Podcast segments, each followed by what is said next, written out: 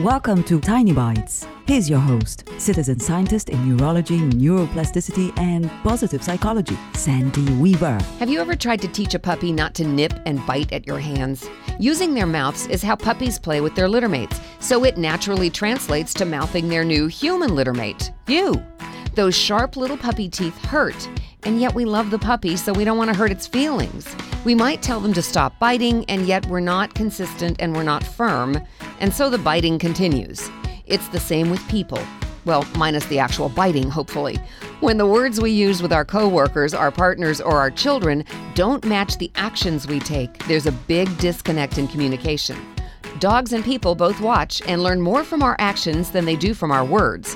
When the words don't match the actions, you are sowing the seeds of mistrust. Think about what you want people to know about you and learn from you.